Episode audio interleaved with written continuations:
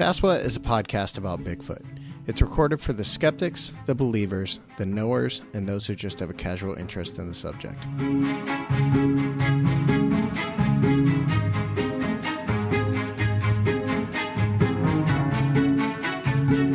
For more information, visit saswat.com.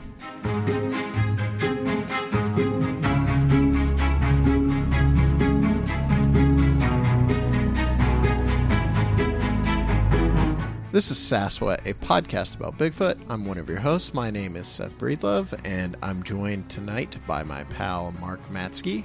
Greetings from Southeast Ohio, the world capital of frozen Bigfoot and football. And football, yeah. I should probably football first if we were to do that the right way. Yeah, I mean you have to. In order I of importance. I, You know, hilariously enough, I've only been to the Pro Football Hall of Fame one time. Oh, wow. And I mean, I lived maybe three blocks from it at, at one point for, for over a year. And obviously, I mean, I grew up 20 minutes away from it. So, yeah, I've been there one time. My grandma took me.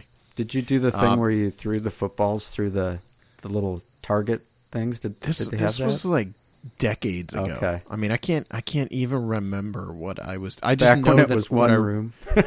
yeah. What I really wanted to do was go home and play with my Game Boy. That's what I remember. Why um, are we here? T- yeah. The, what is this? Sports? uh, uh, tonight we're talking about the Minnesota Iceman, the uh, you know, you know what? I'm gonna let Mark explain what the Minnesota Iceman is because I think Mark has a probably a much more uh, substantial knowledge of this whole case than I do. But this was spurred on by a letter we got, and I actually forgot to mention this to you in the pre-show, Mark. Mm-hmm. We I got to give some credit here to to our letter writer. Yeah, please do. Um, which was let me see, I have the letter right here. Uh, nope, that's the wrong letter. Uh, Zach Zach Moore suggested doing a uh, a letter on the Minnesota Iceman. Actually, I don't know. Did we read this letter on the show? I don't think so. I'm gonna read it now, just in case I didn't read it before. So Zach Moore yeah. wrote way back at the beginning of March, and I don't think we read it on the show. So I'm gonna go ahead and read it. And he asked a question that I'm gonna answer to. Uh, he says, "I found your podcast via your guest spots on the Bigfoot Show and became an instant fan. I appreciate the frequency." frequency of episodes, and the wide range of discussion topics. Two questions for you. One, I see your podcast feed only goes back to episode 20. Is there somewhere to listen to the episodes before that? Uh, that would be saswat.podbean.com. Um, they're also on the blog, which I haven't updated uh, since like episode 30 something. So I need to go do that. That's saswat.com and I need to update that though. The the deal with Saswat on Podbean is apparently they only archive on iTunes through the most recent 20 episodes, which is a pain in the butt. And one thing I did not realize when I signed up with Saswat or with Podbean, so I'm gonna need to try to figure out something there because if I was, I'm an, I listen to everything in iTunes, so that would drive me crazy. Um, so I'm to try to find out if I can get a better hosting plan through them or something to get all those episodes archived in iTunes. Um, but uh, in the meantime, go to saswat.podbean.com and all the archived shows are on there. You should be able to download them. Um, but in the meantime, I'm terribly sorry about that though to anyone who listens through, to, through iTunes, which is probably a pretty decent amount of our listeners. I guess I never realized that until we until we hit like episode 40 and someone wrote me about it and then I was like, "Oh, look." Mm-hmm. So, anyway, uh, question number 2, have you done an episode on the Minnesota Iceman? It's been one of my favorite stories in cryptozoology ever since I saw it featured on Unsolved Mysteries. I actually got to see it in person at the Museum of the Weird in Austin, Texas about a year ago, as cool as it was to see this icon of cryptozoology up close and in person, person, I must say it looked a lot faker than I'd imagined. The head and torso were disproportionately large in relation to the rest of the body, and the face just looked off. Of course, I don't know if this was the original or the alleged copy, assuming there was more than one to begin with, but that's my input from my personal experience, and I'd love to hear your take on the whole Iceman thing.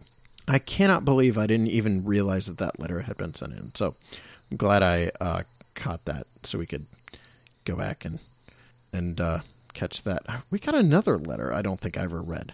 What has happened to me? I'm going to read this one too, real quick. Yeah, read it. Um, Uh, this one was back on March 7th. Craig Engelman wrote, um, let me make sure he doesn't ask me not to say his name. No. Uh, I hate running on treadmills to stay in shape during the winter, but I discovered your podcast and look forward to working out when I can listen to a couple of episodes of Sasquatch. You mentioned on a recent episode the possibility of doing a show on the psychology of hoaxers. I think that's a great idea. I would love to hear about the methods used and why they were ferreted out as hoaxes. Keep it up. Love the show. Thanks, Craig in Texas.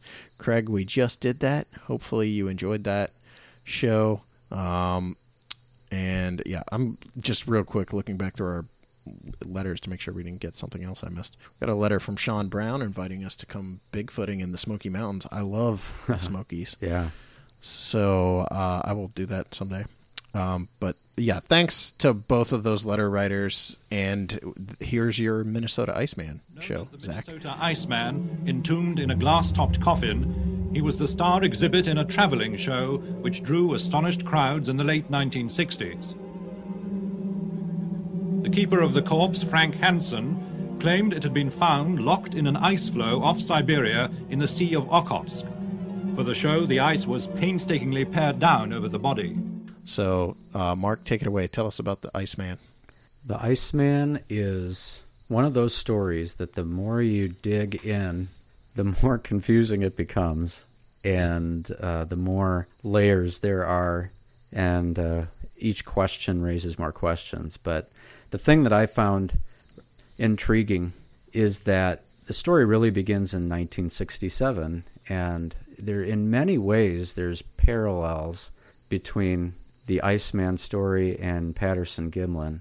Um, but as you're probably aware, we've come to a, a, place in time now where the PG film is really regarded, I think, as um, if not boilerplate, then pretty pretty strong evidence. Whereas the Iceman is not, and some of that has to do with context, and some of that has to do with the character of the people involved what's really interesting is we'll when we get into it is that you know we'll see attached to the Iceman story is something that almost never happens, which is actual uh, scientific peer-reviewed journal publication regarding um, this the piece of evidence in question, and so that is for me sort of spilling the beans. That's sort of the fly in the ointment when you talk about the Iceman, because otherwise it would seem pretty cut and dried to me, Seth, that this is just uh, tomfoolery to the nth degree. But we have the uh, you know the inconvenient character of Bernard Heuvelman, who got to see that and uh, gave his impressions of it. But you know, it starts in '67 with uh, a young man by the name, last name of Cullen, who evidently saw Frank Hansen displaying in a rather large coffin, uh, frozen in a block of ice, what appears to be a caveman, and that's sort of how it was billed at first sort of a caveman or a missing link in places like state fairs and uh, stock fairs and exhibitions. And Hansen was also displaying an old John Deere tractor that he had refurbished. And Cullen tried to get the attention of some mainstream anthropologists, and they really were not that interested uh, for various reasons. Finally, he was able to get in contact with Ivan Sanderson and tell him about what was going on in this exhibition. And it just so happened that at that time, uh, Bernard Heuvelman was a house guest of Ivan Sanderson. And so they were either invited or Sanderson prevailed upon uh, Cullen to try and allow Hansen to so, so they could come and see for themselves what was in this block of ice, which ended up happening. And they were invited to come to Minnesota to see the creature, uh, who they, for whatever reason, Sanderson and uh, Heuvelman termed Bozo. and they spent three days taking an in depth look at what was behind the ice. Uh, uh, Sanderson very famously sketched the figure that they saw, and that's appeared. That sketch has appeared in more Bigfoot books than you can shake a stick at, with the hand sort of thrown up over the head. And they gave a very, very detailed description of what they saw, including such details as uh, uh, broken arm with protruding bones and uh, one eyeball hanging out of its socket, the other eye missing altogether, uh, the teeth, uh, even uh, genitalia were noticed and remarked upon. And Heuvelman and Sanderson both came to the conclusion fairly rapidly, I think it should be mentioned, that this was uh, an authentic cadaver that they were looking at. Zoologist Bernard Heuvelmans has spent a lifetime on the track of unknown animals. By chance, he was staying with a colleague in America when the Minnesota Iceman was revealed. They hastened to examine it. There was no doubt that we were looking at some sort of man. Not Homo sapiens, but some sort of strangely hairy man. We were struck by many things the enormous hands and the enormous feet, and also, more especially, the features of the face, because it was absolutely unlike any man on And the thing that evidently sealed the deal for them is that Heuvelman got a a lamp close to the glass case, and I don't know if there's a reaction of the the heat against the cold, but some cracks developed in the glass that allowed some scent to come up through uh, the glass, and it was a very pungent, putrescent odor that caused them both to think that I, what we're smelling is rotting flesh. Therefore, what we're dealing with here is a real live body of something. And so they worked very hard for those three days to uh, try and document what exactly they were looking at. Following that experience, um, uh, Frank Hansen, you know, who allowed them to uh, view this, uh, view Bozo in the ice, he was for whatever reason at that time he wanted he didn't want them to talk about what they had seen very much allegedly and he had some very interesting origin stories about where this body had come from all of you know and and the basic idea being that the body encased in ice was purchased in Hong Kong by a millionaire owner again with uh, alleged ties to Hollywood and I'll bring that up a little bit later, some speculation as to the uh, identity of that person, but they wanted to remain anonymous. They leased out the body to Hansen so that he could exhibit it in various places, mostly in the Midwest, uh, Minnesota, Illinois, your, your, heartland states, to see what the reaction would be uh, for the public to see this sort of missing link type, you know, uh, missing link evidence for. The the idea being that the owner of the body, this millionaire with ties to Hollywood, uh, was also a strong creationist, and uh, without getting too much attention, wanted to see what average American would think about proof that perhaps evolution was real. And it's all gets very convoluted, um, and that story would change over time. By the way, that Hansen uh, would tell Yep. about it, but Yeah. um, by uh, for in the initial um, exposure, you know, Hansen, this was pretty much his story. Um, that he was doing this at the behest of a mysterious figure, and he didn't really want a lot of publicity. And what did Sanderson and Heuvelman do? Well, they turned around and wrote articles about it and put it out there. And here, what I was talking about before is Heuvelman actually was so impressed by what he saw that he wrote everything down and and wrote out this study, and it was published in a peer-reviewed scientific journal in Belgium, which you know today there's all this talk, of course, about DNA and journals and things, but this actually happened in I believe it was 1969. That may be off, but in that general time vicinity. And Sanderson, of course, was uh, a master at working the media to get these stories out there. So that attracted the attention of uh, John Napier of the Smithsonian, and he wanted to uh, to kind of send out some feelers. He sent somebody else really to to make inquiries, I, I guess, and uh, interestingly, it was an ornithologist. It was an interesting choice of a person to get involved. But then there, there's some questions as to the FBI becoming involved in the investigation as well, although officially those all tell, end up being, you know, when you read the, the footnotes and so forth, it says the FBI really wasn't interested that much. But that may have caused Hansen to adjust his story somewhat and adjust the the actual figure that was in the ice because as as rapidly as consciousness grew about the Iceman, suddenly it was gone. And it wasn't being displayed, and nobody knew what had happened to it. And it was only, uh, I think, a, a year or so later that the Iceman resurfaced in the same sort of places state fairs, shopping malls, and so forth. But it very quickly became apparent that this was not the original or at least it seemed that it wasn't the original. At any rate, it was in a different position than the original had been. And uh, you know, there are there's I guess uh, photographs that have been taken and comparisons made of at least 15 differences in posture between the figure as it was originally displayed and the second that's sometimes referred to as the model or the copy. And you know what what Hansen was pretty upfront about was that this was a, a model.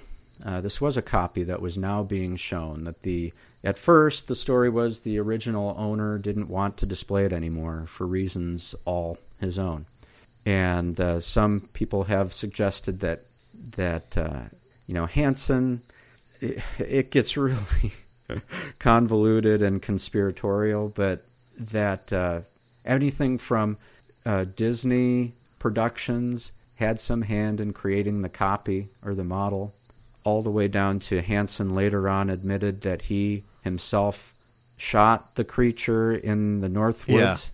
Yeah. And yeah, I want to talk about Yeah. that change. yeah, because because that the the backstory of how he came into possession of this thing is is wacky. Um, so so uh, you said that there was a Hollywood connection here, and this is something I want to bring up because I find it to be one of the most fascinating parts of the story because I'm a big fan of those uh, those stories about the Yeti hand and Jimmy Stewart. And again, we have a Jimmy Stewart connection here, where where some people t- tend to believe that the the person who actually came into possession of this, that handed it off uh, to to uh, Hansen, would have been Jimmy Stewart. And the thinking there is that Jimmy Stewart was always traveling. He was obviously because of his connection with Tom Slick, who funded so many of the early expeditions to look for Yeti and Bigfoot that it could have been somehow. Is there any thinking behind the Jimmy Stewart connection beh- besides the fact that he traveled a lot and he was in Hollywood and he was a millionaire? Or is that well, is that those are very important points, and that's Right. that's why the speculation tilts that way. But it's also the idea that uh, Jimmy Stewart was, in fact, a, uh, a, a pretty faithful Christian by all accounts, and held to a creationist perspective, and he wanted to see what Heartland America would think if a missing link was put in front of them that's as the story goes. That mm-hmm. seems like a very strange way to test the waters. And I, you know, mm-hmm. I, it, as fascinating as a story as the story is, it seems to me to be a, a very complicated way to, to gauge public opinion. You know, Yeah, and then Hansen's story changes, and suddenly it was he shot it while on an expedition in where where did he claim he shot it? It was in like Canada or something, wasn't it? Canada or northern Wisconsin or somewhere, uh, somewhere Okay. north. And some of those stories put Cullen with him in the hunting party, who is the man who alerted, you know, Sanderson in the first place. So, uh, I'm not sure what to make of that either. This this story crops up every few years. I mean, it's it'll it'll come out, it'll it'll be big for a little while. There'll be some new piece of information that comes out. I, I remember last year it was big on Facebook because it, it had at that point become sort of part of this government conspiracy thinking. I'm not sure how. I don't know if you're aware of how it became part of that whole conspiracy idea. Um, do you have any? Did you read any of that stuff? Well, I didn't. not so much read. that as really the the personal ramifications for Hansen. You know, Okay. assuming that he really did shoot a creature, then the thinking goes he was afraid of, of what might happen to him, especially when he heard the FBI might be getting involved.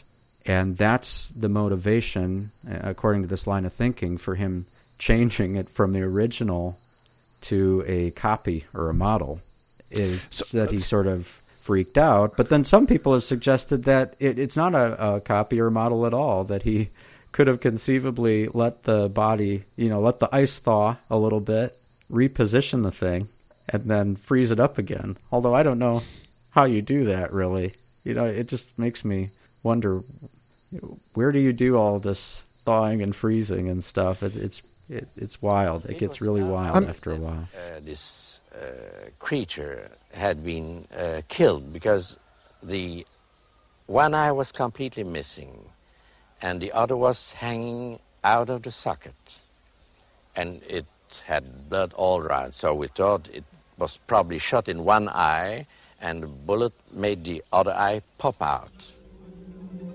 At first, Heuvelmans had expected a fake, but now he believes the Iceman was genuine. From seeing it, there is no question that the Iceman could be a hoax, a faked dummy, rubber dummy, or what have you, as they, they told in the press when you have seen something. We examined this creature for three days very carefully, and we were very suspicious, I can tell you, at the start. But after a while, that was quite ruled out. No, there is absolutely no doubt for me that I have been examining a Neanderthal man, a surviving Neanderthal man. on the surface, this is like the the most obvious thing ever. You've got a carny showman who does is exhibiting this uh, showpiece basically to make some money. How does it even become something that's taken seriously? I guess when you introduce the Sanderson and and Huevelmans or Hoovel Hoovel Huavel Huevo Huevos Rancheros uh, when you introduce Huevos Rancheros and Sanderson into it, then suddenly everything's different, I guess. But I still think just that alone, the fact that Sanderson was a showman, should be cause for a little bit more skepticism. Um, and I'm sure I know there's a lot of different stories that that are flying around about the origin of this thing, but it's all just speculation and stories. The only thing we really know is that this guy had an exhibit, and Sanderson and uh, Hu- Huvelman, how do you say it? Huvelman. Heuvelman. Heuvelman. I have been known to Heu- say it Heuvelman. See, I say Huevelman. this is going to drive me crazy. Uh, th- those guys took it seriously. Yeah. That's really all we know. Right. Um, there, there isn't this stuff about Jimmy Stewart and all the rest of it. It's just speculation and and side story and you know he said she said stuff. It's none of it is categorical fact. We can't fig. You know, I don't think there's any way. And and even I was reading where um his wife, his um uh Hansen's wife was asked after his death, and she said he took it to the grave. They don't know. They never knew. Mm-hmm. The son, his son didn't know, and his wife never knew. Right. So Well, and was as it know. was mentioned in the letter, then this comes up again with the evidence sale of whatever it is in the ice to Austin's Museum of the Weird, and mm-hmm. that made a splash, a minor splash in media circles, and it was reported that it was the original creature that was in the ice, which I found to be uh, extremely strange um, especially because what appeared in you know photographs of that didn't seem to correspond very much at all to what we see in this in Sanderson's sketches and in uh, actual photographs that were obtained at that time. All of which leads to just you know absolutely muddy waters. You know, So- It's just a, a it ends up being a mess because there you're, there Did- is just more questions, question after question with this. Did you see? Um, okay, so am I wrong, or didn't you see this thing? I almost saw it. I saw the I thought you outside did of the the display at uh, a shopping mall in Saginaw, Michigan. This would have been in the early '80s, and I, I, I don't know. I just wasn't functioning that day, I guess, because I didn't go and look. Um, but yeah, I mean, it was making the rounds. You know, still at that point in time. Yeah. Um, physically, this thing apparently was more of a. Now, I what I saw pictures of looked like a Bigfoot, but from what I was reading online, the the original Iceman l- resembled a, a caveman. Yes. I mean, it wasn't it wasn't necessarily a Bigfoot. So, what Right. am I seeing pictures of that looks like a Bigfoot? Well, that's the question: is what is Okay. that? Because Okay. you know, uh, Huvelman was was convinced that what he was looking at was a Neanderthal. Uh, Sanderson didn't agree with that, but but you're right in in thinking that the original thing um, tended much more towards uh, caveman than it would Sasquatch. You look at the pictures of what's in the Museum of the Weird today, and it is very much sort of a like a reddish brown Bigfoot figure, and so it just it makes your head spin after a while because it just really does not look like the what is reportedly the original. Right. Right. So, um, wrap it up. Wrap wrap us up with the the Minnesota Iceman. Well, the Minnesota Iceman is legendary, shall we say? It's one of those Americana. Yeah, it is. And you know, there's a certain era of Bigfoot literature that took that fairly seriously. I mean, it really did put that out there as evidence to be considered alongside of uh, footprint tracks and the Patterson Gimlin film. And I think the more that the story has been allowed to sort of simmer, it's sort of been seen for what it is in context, which is to say, an exhibition, a series of shifting stories and pseudo conspiracies, which people love, uh, fascinated by, and like to spend time, you know, mulling over. And I really feel like it would be very easy to just slam the door on the coffin and say that this is sort of a, a P.T. Barnum 20th century writ large example of what people are willing to believe, except for good old Bernard and his uh, his detailed eye and description of what he saw behind that ice, along with uh, what he sensed, you know, using his senses in gathering the information. And in the very same breath that I say that, you have to temper that with the realization that you know this would be so earth-shattering if it were true and he might be thinking of this as a one in a you know once in a lifetime experience to be able to examine uh, this block of ice and the inhabitant within. And that perhaps you know his enthusiasm got the better of him.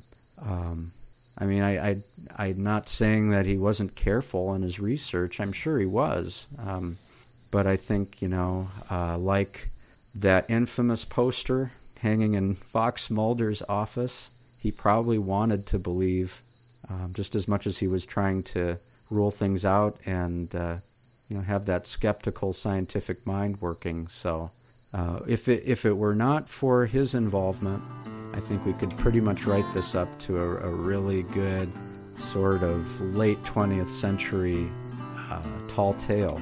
But uh, Huvelman's uh, involvement with it leaves just enough room open to think, you know, what what really was in that ice during the first year or so that it was being exhibited.